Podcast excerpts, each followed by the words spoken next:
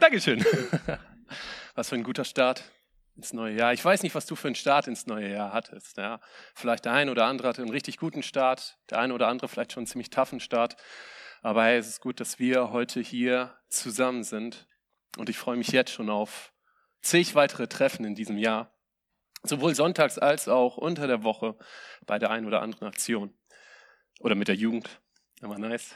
Yes. Und ja, wir sind aktuell in keiner Predigtreihe.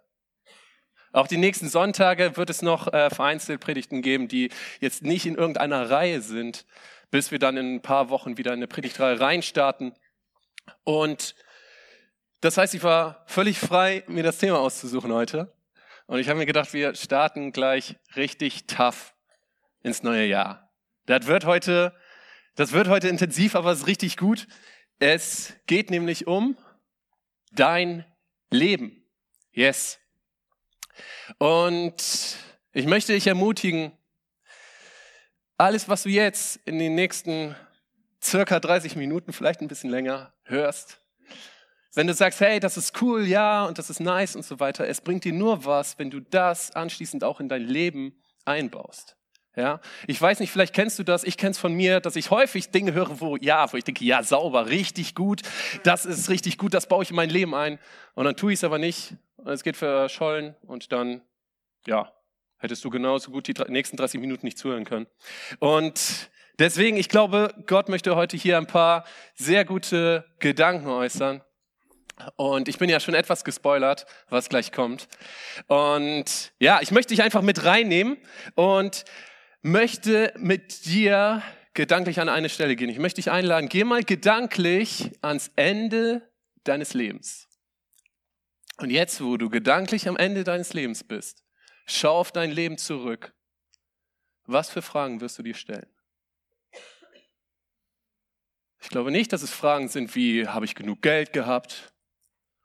Habe ich genug Reichtum angehäuft, genug Besitztum? Habe ich dies oder jenes erreicht? Ich glaube nicht. Ich glaube, in dem Moment, wo wir am Ende unseres Lebens sind, kommen wir eher zu der Frage, okay, jetzt wo ich am Ende bin, was liegt denn noch vor mir? Was kommt als nächstes? Und wenn du eine Entscheidung getroffen hast, wenn du sagst, okay, hey, ich glaube an Gott, dann hast du vielleicht eine Ahnung, was als nächstes kommen wird. Oder? Die Zeit im Himmel, die Zeit mit Gott, tiefe Beziehung mit ihm, das Leben mit ihm. Und ich glaube, wenn wir an diesem Punkt sind und sagen, okay, das, was jetzt vor mir liegt, ist nur noch diese explizierte Zeit mit Gott, dann glaube ich, kommen eher Fragen auf, wenn wir dann auf unser Leben zurückschauen. Okay, was war denn eigentlich Gottes Plan für mein Leben? Was hat er über mein Leben gedacht? Was denkt er jetzt über mein Leben? Und auf Grundlage dieses Gesichtspunktes möchte ich mit uns allen, unser Leben heute mal reflektieren und mal einfach nachfragen, hey, warum lebst du dein Leben eigentlich so, wie du es gerade lebst? Warum arbeitest du in der Arbeit, auf der du gerade arbeitest? Warum lebst du deine Partnerschaft, deine Ehe so, wie du sie gerade lebst? Warum bist du heute hier? Könnte es ja auch woanders sein. Warum lebst du deinen Alltag so, wie du ihn lebst? Und da möchte ich mit euch dann reingehen und schauen, okay, was ist denn Gottes Plan für mein Leben? Und wie finde ich Gottes Plan für mein Leben raus? Und diese Frage möchte ich mit einer Story angehen, die ich vor ein paar Wochen erlebt habe. Und ich glaube, die ist eine gute Grundlage für diese Frage. Ihr müsst wissen, vor ein paar Wochen wollte ich mit meiner Frau ihre Familie besuchen. Und ich habe mir gedacht, okay, die wohnt zwar am A der Welt in Tarmstedt. Keiner kennt Tarmstedt, oder? Okay. 3, 4 Leute nehme ich zurück. 4 Leute kennen Tarmstedt, der Rest der Welt nicht. Okay, ja. Und ich habe mir aber gedacht, okay, hey, ja, eine gute Stunde Fahrt kriege ich hin. Ich weiß, wo es lang geht. Navi brauche ich nicht. Mache ich schon. Und wir sind losgefahren. Und wie immer bin ich über die A1 gefahren. Und auf einmal sehe ich, wie sich vor mir ein Stau entwickelt. Und ich dachte mir so, shit, ganz schnell Navi angemacht. Das hat gesagt, jo, fahr hier sofort ab. Der Stau ist ganz schön lang. Ist besser, wenn du über Bremen fährst. Ja, Simon, über Bremen. Und habe ich also gemacht, bin dem Navi gefolgt. Navi hat gesagt, 5 Minuten brauchst du nur länger als sonst, gar kein Problem. Dachte ich, okay, easy. Dann habe ich gesehen, okay, das Navi wird mich da lang führen und dann rechts. Und dann habe ich den gefährlichsten Satz gesagt, den ein Mann in einem Auto sagen kann. Nämlich, ich kenne da eine Abkürzung. Ja, ich habe gesagt, hey, kein Problem, da werden die ganzen Leute, die den Stau umfahren wollen, werden jetzt lang geführt. Kein Problem, ich kenne eine Abkürzung, wir fahren hier schon rechts, dann kommen wir da drauf, sind wir viel schneller. Dann hole ich die 5 Minuten auch wieder raus. Bin also abgebogen, Navi hat gesagt, fahr geradeaus, ich fahr rechts. Und auf der Gegenspur hat sich so ein langer Stau gebildet, wo ich dachte, ja, kein Problem, ich kann ja fahren. Und bin so 1-2 Minuten gefahren, auf einmal sehe ich vor mir, ist die Straße von der Feuerwehr gesperrt. Und ich dachte mir, Mist, es gab auch keinen anderen Weg daraus. Ich musste wenden, mich an diesen Stau, der sich da schon wieder gebildet hatte, hinten anstellen. Mit dem Ergebnis, wir sind eine gute Stunde später angekommen, als eigentlich geplant. Statt einer guten Stunde haben wir gute 2 Stunden gebraucht. Und letzten Endes war es dumm von mir, nichts aufs Navi zu hören. Es war zum einen dumm von mir, nicht direkt das Navi anzuschalten. Es hätte von Anfang an gesagt, hey, nimm eine andere Route, brauchst genauso lange, kein Problem, umfährst aber den Stau. Und als ich dann das Navi angeschmissen habe, wäre es schlauer gewesen, aufs Navi zu hören. Warum? Das Navi hat mittels der Satelliten einen Überblick, weiß ganz genau, hey, wo ist was, wo ist welcher Stau, wo ist die beste Route. Ich kann nur bis zur nächsten Straßenbiegung schauen. Ja? Und ich glaube, dieses Prinzip können wir auch auf unser Leben anwenden. Die meisten fangen ihr Leben so an, dass sie sagen, hey, okay, ich lebe mein Leben irgendwie, ich starte irgendwie, mal schauen, ich werde schon irgendwie ankommen, das wird schon klappen. Aber viel schlauer ist es mal zu schauen, hey, was ist denn überhaupt Gottes Plan für mein Leben? Weil Gott ist wie der Satellit, der den Blick von oben hat. Gott weiß, was kommt, du nicht. Gott kennt all deine Umstände. Die Leute, die dir vielleicht den einen oder anderen Tipp geben, der vielleicht auch gut sein mag, die kennen aber nicht alle deine Umstände. Und deswegen ist es sinnvoll, auf Gott zu hören und zu schauen, was sein Plan ist. Und das lesen wir auch in Sprüche 29, Vers 18. Ohne Gottes Weisung verwildert sein Volk. Und ich weiß nicht, wie es dir geht, aber vielleicht der eine oder andere wird sich da vielleicht wiederfinden. Mir ging es früher immer so, wenn ich überlegt habe, was ist Gottes Plan für mein Leben, habe ich mir so überlegt, will ich das überhaupt wissen? Gottes Plan für mich wird wahrscheinlich sein, dass ich irgendwo in Afrika in einer Strohhütte wohne, alles weggebe, gar nichts habe. Ja?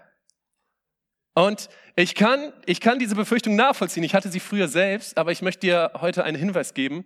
Zum einen die Wahrscheinlichkeit, dass Gottes Plan für dich ist, dass du nach Afrika gehst und dort dienst, ist sehr gering.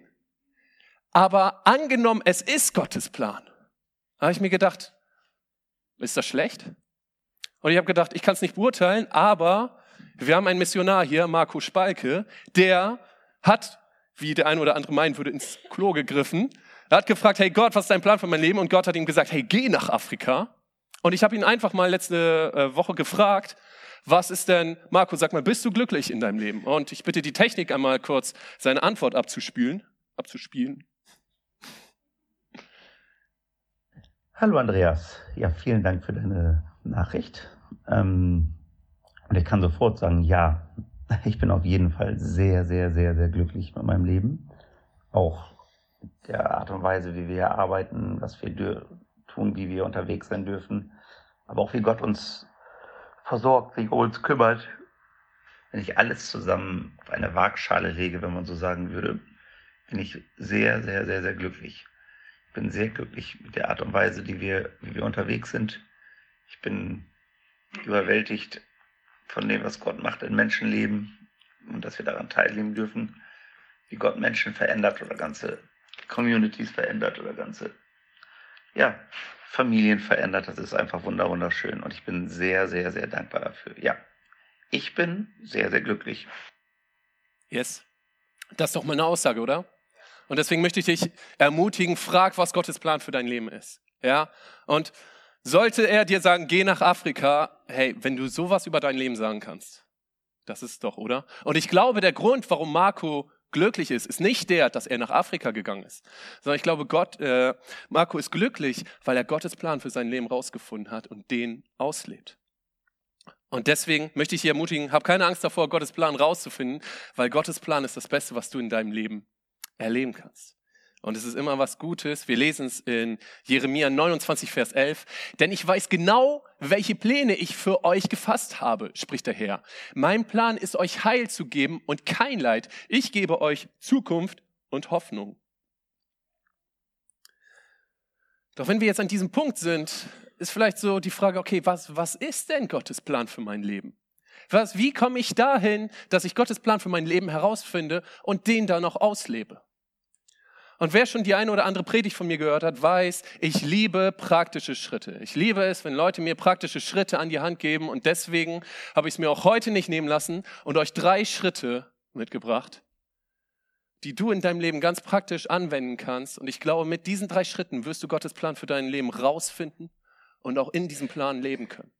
Fangen wir direkt mit dem ersten Schritt an. Triff die Entscheidung.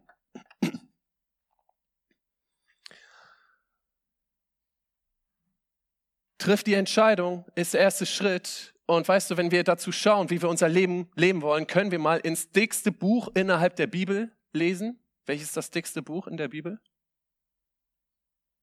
Nichts Falsches sagen. Die Psalme. Die Psalme sind das dickste Buch in der Bibel. Und dieses Buch ist ganz schön dick und da ist ganz viel Weisheit drin. Lass uns mal schauen, was im dicksten Buch der Bibel ganz am Anfang im ersten Satz steht. Psalm 1, Vers 1. Glücklich ist der Mensch, der nicht auf den Rat der Gottlosen hört, der sich am Leben der Sünder kein Beispiel nimmt und sich nicht mit Spöttern abgibt. Voller Freude tut er den Willen des Herrn. Der erste Satz, der erste Tipp im dicksten Buch der Bibel mit der meisten Weisheit ist der: Orientiere dich nicht am Leben deiner Mitmenschen. Schau nicht, was irgendjemand anderes dir empfiehlt, sondern die Basis für deine Entscheidung, wie du zu einem erfüllten, zu einem Leben findest, welches Gott für dich im Sinn hat, ist: Orientier dich an Gott. Das heißt, ich möchte dich ermutigen, der erste Schritt, damit du Gottes Plan für dein Leben rausfindest, ist: Triff die Entscheidung, keinen Schritt mehr weiterzugehen, ohne zu sagen, hey Gott, ich möchte erkennen, was dein Plan für mein Leben ist. Ich möchte erkennen, was dein Plan für meine Ehe ist. Ich möchte erkennen, was dein Plan für meinen Job ist. Ich möchte erkennen, was dein Plan für meine Freundschaften, für meine Freizeit, für meine Finanzen ist. Das war schon der erste Schritt. Komm gut voran, sehr nice. Zweiter Schritt. Der zweite Schritt ist, wende das Prinzip an. Was für ein Prinzip? Lass uns mal schauen. Wieder in die Psalme, etwas weiter hinten, Psalm 37, Vers 4.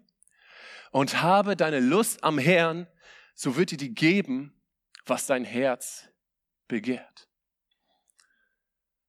Dieses Prinzip, wende dieses Prinzip auf dein Leben an.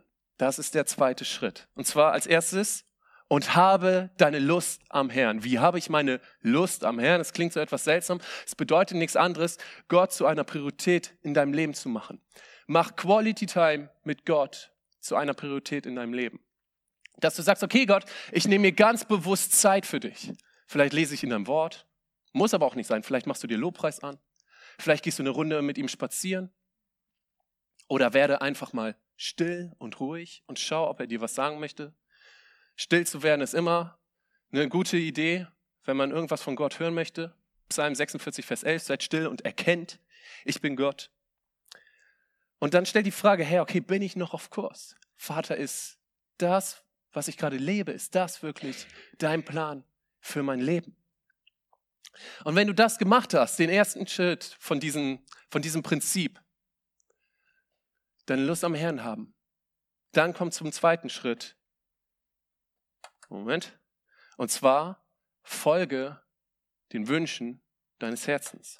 Das klingt so etwas märchenhaft, aber dieser Vers, und habe deine Lust am Herrn, so wird dir die geben, was dein Herz begehrt, wird auch übersetzt in einer anderen Übersetzung mit, und habe deine Lust am Herrn, so wird er dir geben die Wünsche deines Herzens. Jetzt, wo du deine Lust am Herrn hast, deinen Fokus auf ihm hast, alles Menschliche mal beiseite gepackt hast, auch alle Begrenzungen, alles, das kann ich nicht, dafür habe ich nicht genug Geld, dafür, das geht nicht oder was auch immer, alles weggepackt hast und deinen Fokus nur auf Gott hast, den Schaffer von Himmel und Erde, der einen guten Plan für dein Leben hat. Jetzt schau, hey, welche Wünsche hast du tief in deinem Herzen? Weil ich glaube, Gott hat jeden Einzelnen von uns Wünsche tief in unsere Herzen gelegt. Ich glaube, dein Herz weiß tief im Innern, was Gottes Plan für dein Leben ist. Und so möchte Gott dich führen. Also letzten Endes, du kommst durch dieses Prinzip, du kommst dahin, wo Gott dich haben möchte. Du findest seine Pläne für dein Leben raus, indem du erstens deine Lust an ihm hast und zweitens dann schaust, welche Wünsche du tief in deinem Herzen hast. Aber damit du den Wünschen deines Herzens trauen kannst, musst du erst diesen Schritt gehen, deine Lust am Herrn haben. Und dann kommen wir zum dritten Schritt, und zwar starte und bleibe dran. Wenn du die ersten beiden Schritte gemacht hast, erster Schritt, Entscheidung getroffen, Gott, ich möchte mich auf dich ausrichten. Ich lebe mein Leben nach deinem Plan. Darauf möchte ich mich fokussieren. Zweitens, das Prinzip angewendet. Also deine Lust am Herrn haben und dann schauen, welche Wünsche sind in deinem Leben. Dann komm zum dritten Schritt, und zwar starte und bleibe dran. Gebe dich diesem Plan hin. Orientiere dich auf das, an dem, was Gott dir sagt. Weil ich möchte dir Folgendes sagen, wenn du nicht das tust, was Gott dir sagt, dann bist du ein Dummkopf. Und jetzt schau mich nicht in diesem Ton an. Das kommt nicht von mir, sondern das lesen wir in der Bibel. Lass uns mal schauen. Matthäus 7, Vers 24 bis 27. Wer auf mich hört und danach handelt, ist klug und handelt wie ein Mann, der ein Haus auf massivem Fels baut, auch wenn der Regen in Sturzbächen vom Himmel rauscht, das Wasser über die Ufer tritt und die Stürme an diesem Haus rütteln, wird es nicht einstürzen, weil es auf Fels gebaut ist. Doch wer auf mich hört und nicht danach handelt, ist ein Dummkopf. Er ist wie ein Mann, der ein Haus auf Sand baut. Wenn der Regen und das Hochwasser kommen und die Stürme an diesem Haus rütteln, wird es mit Getöse einstürzen. Es war dumm von mir, mein Navi zu ignorieren. Es hat mir gesagt, fahr da lang, ich habe mir was anderes überlegt. Das gleiche Prinzip kannst du auf dein Leben anwenden. Wenn Gott dir sagt, hey, geh da lang, und du sagst, nee, ich kenne eine Abkürzung, das ist nicht schlau. Tu das nicht. Wenn du Gottes Plan für dein Leben rausgefunden hast, durch das Prinzip, dann geh den dritten Schritt und starte, werde aktiv, geh in die Richtung, die Gott dir zeigt. Selbst wenn es nach etwas aussieht, was du nicht schaffen kannst. Gott wird dir nichts geben, was du selber schaffen kannst. Weil er hat einen Plan für dich, der über deine Fähigkeiten hinausgeht, wo er durch dich wirken kann. Und dann, wenn du Gottes Plan lebst, dann bleibe dran. Du musst wissen, die ersten Menschen, die zum Mond geflogen sind. Das sah nicht so aus, hier die Erde, da der Mond und die Rakete, sondern sie mussten alle 10 Minuten eine Kurskorrektur vornehmen. Das heißt, es sah mehr so aus.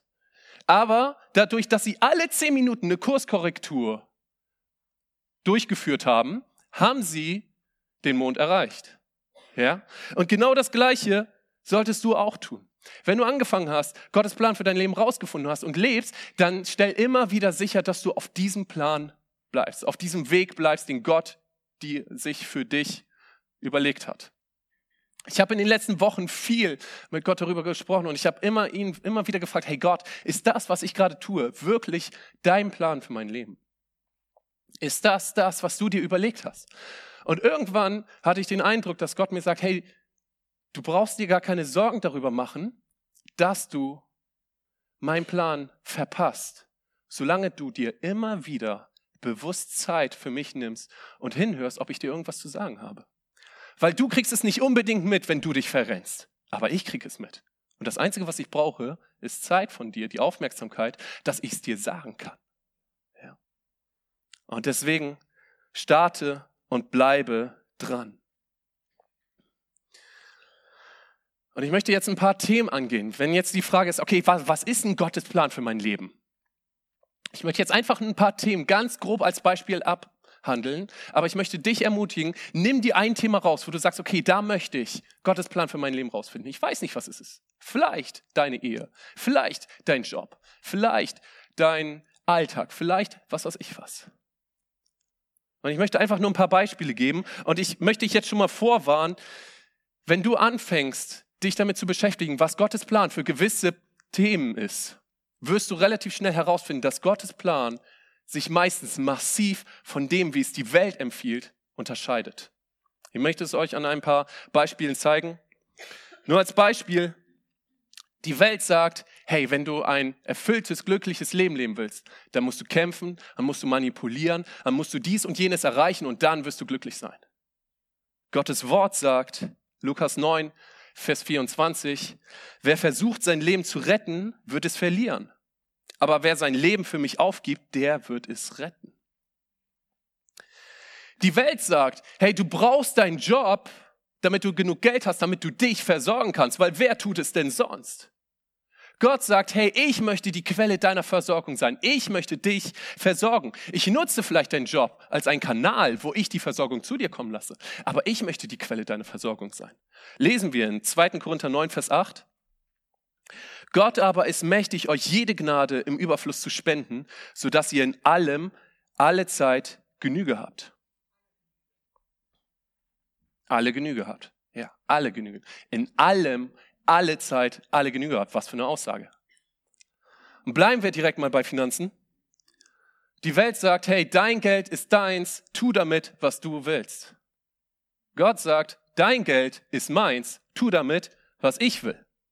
Ich versorge dich und ich gebe dir, dass du alle Zeit Genüge hast, aber, und jetzt lass uns den Vers mal gucken, wie der weitergeht, dass ihr in allem alle Zeit Genüge habt und überreich seid zu jedem guten Werk. Gott sagt, ich möchte dich überreich versorgen, aber da soll es nicht stehen bleiben, sondern du sollst mit den Finanzen, die ich dir gebe, auch das Leben anderer Menschen berühren.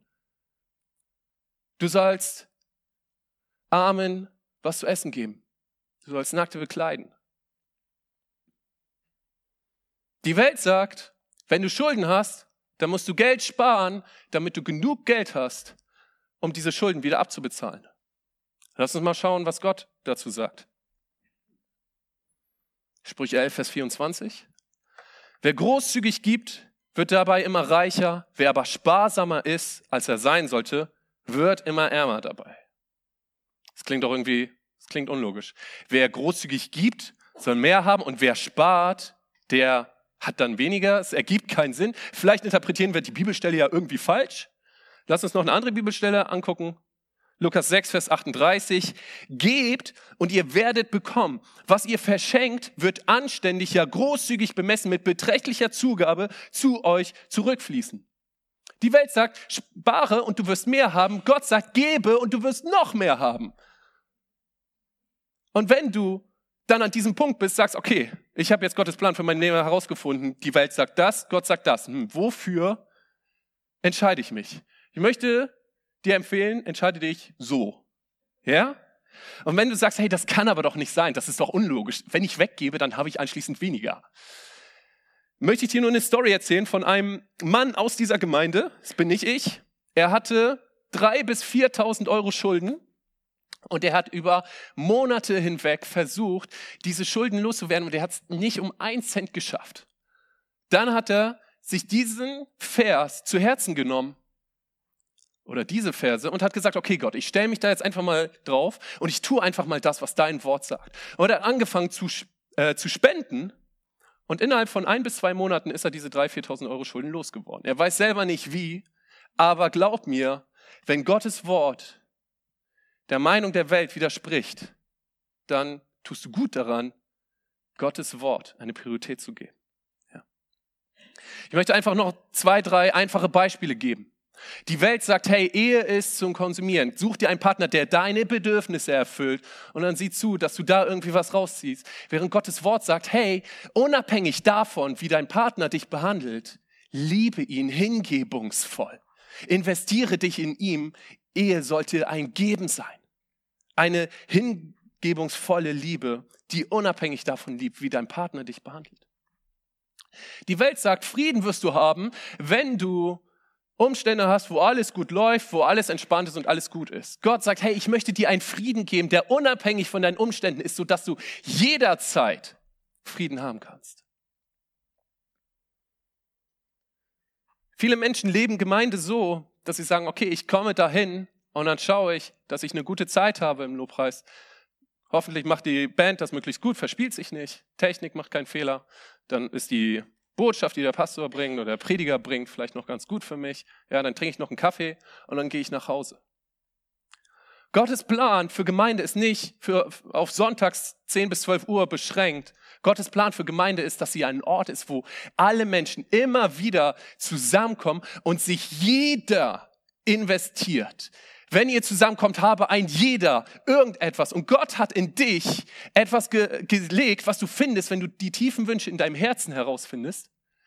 Etwas hat er, er hat Fähigkeiten, er hat Stärken, er hat was in dich reingelegt, was er durch dich in die Gemeinde investieren möchte. Sei es Ermutigung, sei es ein Gebet, sei es Finanzen, sei es irgendwas, was auch immer es ist. Gott hat in dich etwas gelegt, womit er diese Gemeinde stärken möchte. Und wenn jeder hierher kommt und schaut, okay Gott, was ist dein Plan für mich in dieser Gemeinde? Und wir zusammenkommen, was meint ihr, was da für eine Kraft drin ist? Und das, was du gibst, das ist großartig. Aber gleichzeitig wirst du sowas von überflutet mit all dem, weil jeder irgendwas zu geben hat. Das wird crazy. Lass uns damit mal anfangen. Ab heute, okay? Yes. Und das ist das Entscheidende. Hey, Gott hat Bock, sich kräftig in deinem Leben zu erweisen. Wir lesen es in 2. Chronik 16, Vers 9. Denn die Augen des Herrn durchstreifen die ganze Erde, um sich mächtig zu erweisen an denen, deren Herz ungeteilt auf ihn gerichtet ist.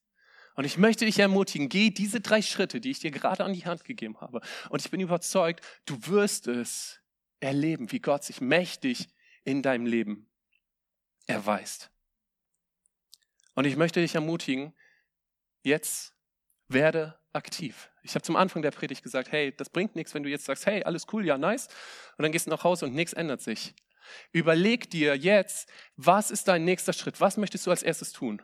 Zum Beispiel, okay, ich nehme mir vor, ab sofort jeden Tag 10 Minuten, vielleicht auch 20 oder eine halbe Stunde, mir bewusst Zeit zu nehmen, für Gott, wo ich Quality Time mit ihm habe, wo ich mal schaue, hey Gott, was ist dein Plan für mein Leben? Und wenn du dir diesen Step vorgenommen hast, geh ihn an innerhalb der nächsten 72 Stunden, innerhalb der nächsten 3 Tage. Alles, was du innerhalb der nächsten 3 Tage, wo du innerhalb der nächsten 3 Tage den ersten Step gehst, hat eine hohe Wahrscheinlichkeit, dass du es durchziehst. Alles, was danach ist, wirst du wahrscheinlich niemals durchziehen. Und wenn du möchtest, gehe das mit irgendjemandem an. Vielleicht einen, der auch Sonntag hier ist, ein Freund von dir oder sowas. Oder irgendein Verwandter von dir. Und wenn er die Predigt nicht gehört hat, kannst du ihm bei YouTube zeigen. Wird aufgenommen. Dass du jemanden hast, mit dem du es zusammentust, dem du Rechenschaft schuldest, sodass ihr euch einfach, dass du einfach jemanden hast, der mal zwischendurch, dem du ein Update geben kannst. Wie es ist, wie es läuft. Auch das macht die Wahrscheinlichkeit viel höher, dass du es durchziehst. Und wenn du jetzt hier bist und sagst, hey, würde ich gerne, aber ich habe keine Zeit, dann kann ich das vollkommen nachvollziehen. Dann kann ich das so gut nachvollziehen. Solche Gedanken würden mir wahrscheinlich auch hochkommen oder sind mir zum Teil auch hochgekommen. Aber ich möchte dir sagen, das ist das Gleiche, wie als wenn du sagen würdest, hey, ich fahre da jetzt hin, ich brauchte jetzt eine Minute, um mein Navi anzuschalten, ich mache es besser nicht, ich finde schon irgendwie den Weg. Du wirst dadurch viel mehr Zeit verlieren, als wenn du dir einmal die Zeit nimmst und das Navi einschaltest. Ja. Und das ist so crazy. Wir verbringen keine Zeit mit Gott, weil wir darum bemüht sind, uns um unsere Versorgung zu kümmern und irgendwie einem erfüllten Leben hinterherrennen, welches wir doch nie erreichen. Dabei würden wir Versorgung überschwänglich erleben und würden ein erfülltes Leben erleben, wenn wir uns einfach nur Zeit mit Gott nehmen würden. Denn letzten Endes, wo kommen wir hin, wenn wir Gottes Plan für unser Leben herausfinden und anfangen zu leben? Ich glaube, dann kommen wir dahin, dass wir den Sinn unseres Lebens leben.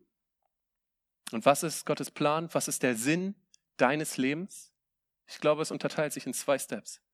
Der erste Step, und das ist die Basis und das ist das Entscheidende, Beziehung mit Gott leben. Das ist der Grund, warum er dich geschaffen hat, dass du mit ihm eine Beziehung lebst. Wir lesen es in Johannes 17, Vers 3. Das ist aber das ewige Leben, dass sie dich, den allein wahren Gott und den du gesandt hast, Jesus Christus, erkennen. Das ist aber das ewige Leben. Ewige Leben Zoe im Griechischen, ein erfülltes, ein kraftvolles, ein vitales Leben. Das ist aber das erfüllte Leben, dass sie dich, den allein wahren Gott und den du gesandt hast, Jesus Christus, erkennen. Erkennen bedeutet im Griechischen so viel wie eine intime, tiefe Beziehung haben. Ja? Also das ist das Erfüllte, das Kraftvolle. Das ist der Sinn deines Lebens, dass du eine tiefe Beziehung mit Gott lebst. Und aus diesem ersten Punkt entspringt dann der zweite Punkt, was, glaube ich, der zweite Teil ist, was der Sinn deines Lebens ist. Und zwar, dass du Gott durch dich wirken lässt und dadurch deinen Mitmenschen dienst. Wir lesen es in Epheser 2, Vers 10. Denn wir sind Gottes Schöpfung. Er hat uns in Christus Jesus neu geschaffen, damit wir die guten Taten ausführen, die er für unser Leben vorbereitet hat. Ich bin überzeugt, Gott will durch dich deinen Partner berühren. Gott will durch dich Armen Essen geben. Gott will durch dich Heilung wirken. Gott will durch dich Menschen zu sich ziehen. Gott will durch dich Reich Gottes bauen. Und ich glaube, um mal wieder auf die Frage ganz am Anfang zurückzukommen, wo wir auf unser Leben zurückgeschaut haben. Ich glaube, wenn du Gottes Plan für dein Leben lebst und am Ende deines Lebens auf dein Leben zurückschaust, ich bin überzeugt, dann wirst du sagen, hey, genau so war es richtig zu leben. Ja. Und das ist Gottes Plan für dein Leben. Das Lobpreisteam kann nach vorne kommen. Ich möchte jetzt zum Abschluss noch in eine Gebetszeit gehen. Das Lobpreisteam wird uns damit anleiten. Und ich möchte dich ermutigen, wenn du hier bist und sagst, hey, okay, ich glaube an Gott und so weiter, aber ich möchte heute die Entscheidung treffen, mich ihm ganz bewusst hinzugeben, ihn zu einer Priorität in meinem Leben zu machen. Ich möchte seinen Plan für mein Leben rausfinden und möchte heute den ersten Step gehen. Dann möchte ich gleich ein Gebet sprechen. Wir werden es nicht so machen, dass ich es vorbete und ihr nachbetet, sondern ich werde einfach ein Gebet für uns sprechen und du kannst mit in dieses Gebet reinkommen. Und ich möchte dich einladen, dazu gleich mit aufzustehen. Und wenn du denkst, ja, aber was denkt dann der andere oder was denkt der, mach dir keine Gedanken drüber, was die anderen drüber sagen. Du bist in dieser Zeit nur auf Gott fokussiert. Es geht darum, Gott zur obersten Priorität zu machen.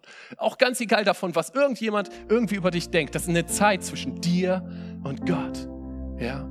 Wenn du aber sagst, hey, Gebetszeit ist für mich voll etwas, wo ich auf meinem Platz sitze und entspannt bin, okay, kein Thema, mach das. Wenn du sagst, hey, ich möchte mich gerne hinknien, dann knie dich hin, fühl dich völlig frei.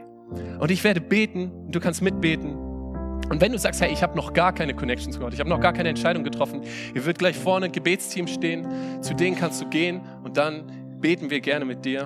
Aber jetzt hier diese Entscheidung, Gott wirklich zur obersten Priorität in unserem Leben zu machen, uns ihm ganz hinzugeben, uns auf seinen Plan zu konzentrieren. Okay, wenn du es bist, steh gerne mit mir zusammen auf. Und ich bete und du betest einfach das, was du denkst, was deine Gedanken jetzt sind. Oh Vater, ich danke dir. Ich danke dir für ein neues Jahr. Und ich danke dir dafür, dass du einen guten Plan hast für jeden Einzelnen hier. Dass du gute Gedanken hast, dass du uns Hoffnung schenkst und dass du jetzt schon weißt, was vor uns liegt. Und dass du so Bock hast, dich kräftig in unserem Leben zu erweisen und in jedem einzelnen unserer Bereiche zu wirken. Und wir sind hier heute, Vater, und wir treffen die Entscheidung. Wir treffen die Entscheidung heute, uns ganz auf dich auszurichten und uns nicht mehr an der Welt zu orientieren, was irgendjemand uns empfiehlt, sondern wir wollen uns auf dich ausrichten, was dein Plan für unser Leben ist. Vater, wir machen dich zu einer Priorität in unserem Leben. Wir wollen unsere Lust an dir haben. Wir wollen Quality Time mit dir verbringen, wo wir Beziehung mit dir leben, den ersten Sinn unseres Lebens und wo wir gleichzeitig dann herausfinden, welche Wünsche du, welche Pläne du für uns hast. Bitte zeig uns, welche tiefen Wünsche in unserem Herzen da sind, dass wir deinen Plan für unser Leben erkennen. Und wir treffen heute die Entscheidung, ab heute uns Zeit zu nehmen, immer wieder Zeit zu nehmen, um Beziehungen mit dir zu leben, um uns auf deinen Plan auszurichten und immer wieder, da wo es sein muss, eine Kurskorrektur vorzunehmen. Wir machen dich zum Chef über Finanzen, Vater. Zeig uns dort, wo wir geben sollen, und dann schenke uns den Mut, auch mutig zu geben. Aber zeig uns auch, wo du uns einfach was gegeben hast, damit wir es genießen, wo du uns versorgst, sodass wir es für uns behalten. Wir machen dich zum Chef über unsere Arbeit. Zeige uns, ob wir da gerade arbeiten, wo wir auch arbeiten sollen, oder ob du vielleicht einen anderen Plan für uns hast. Und wenn ja, dann schenk uns den Mut und die Kraft, das durchzuziehen. Und ansonsten schenk uns den Mut und die Kraft, das auf unserer Arbeitsstelle zu wirken, auch auf unserer Arbeitsstelle dein Reich zu bauen. Das, was dein Plan ist. Und ich bete für Erkenntnis, was dein Plan ist, für Partnerschaft, für Ehe. Dort, wo gerade Herausforderungen sind, dass du zeigst, was die nächsten Steps sind, was du dort wirken möchtest. Gott, wir machen dich zur obersten Priorität in unserem Alltag. In jeder einzelnen Sekunde sollst du herrschen. Wollen wir erkennen, was dein Plan ist, was du sagen möchtest, was du reden möchtest, was du denken möchtest, was deine Gedanken, was deine Pläne sind. Und wir nehmen dich rein in jedes Problem und in jede Herausforderung, die dieses Jahr auf uns wartet. Und wir wollen sie so angehen, was dein Plan dafür ist, weil wir wissen, du hast den perfekten Plan. Zeig uns, wo du durch uns wirken möchtest, wo du in unserem Leben mitwirken möchtest, und schenke uns den Mut, zu dir zu stehen. Und jetzt stehen wir hier. Wir stehen hier vor dir. Völlig hingegeben.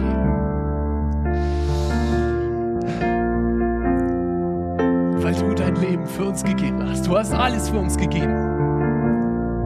Und darum stehen wir jetzt hier. Und das Sinnvollste, das die logische Konsequenz, was wir jetzt nur noch tun können, ist, uns dir komplett hinzugeben. Wir gehören dir, Vater. Wir geben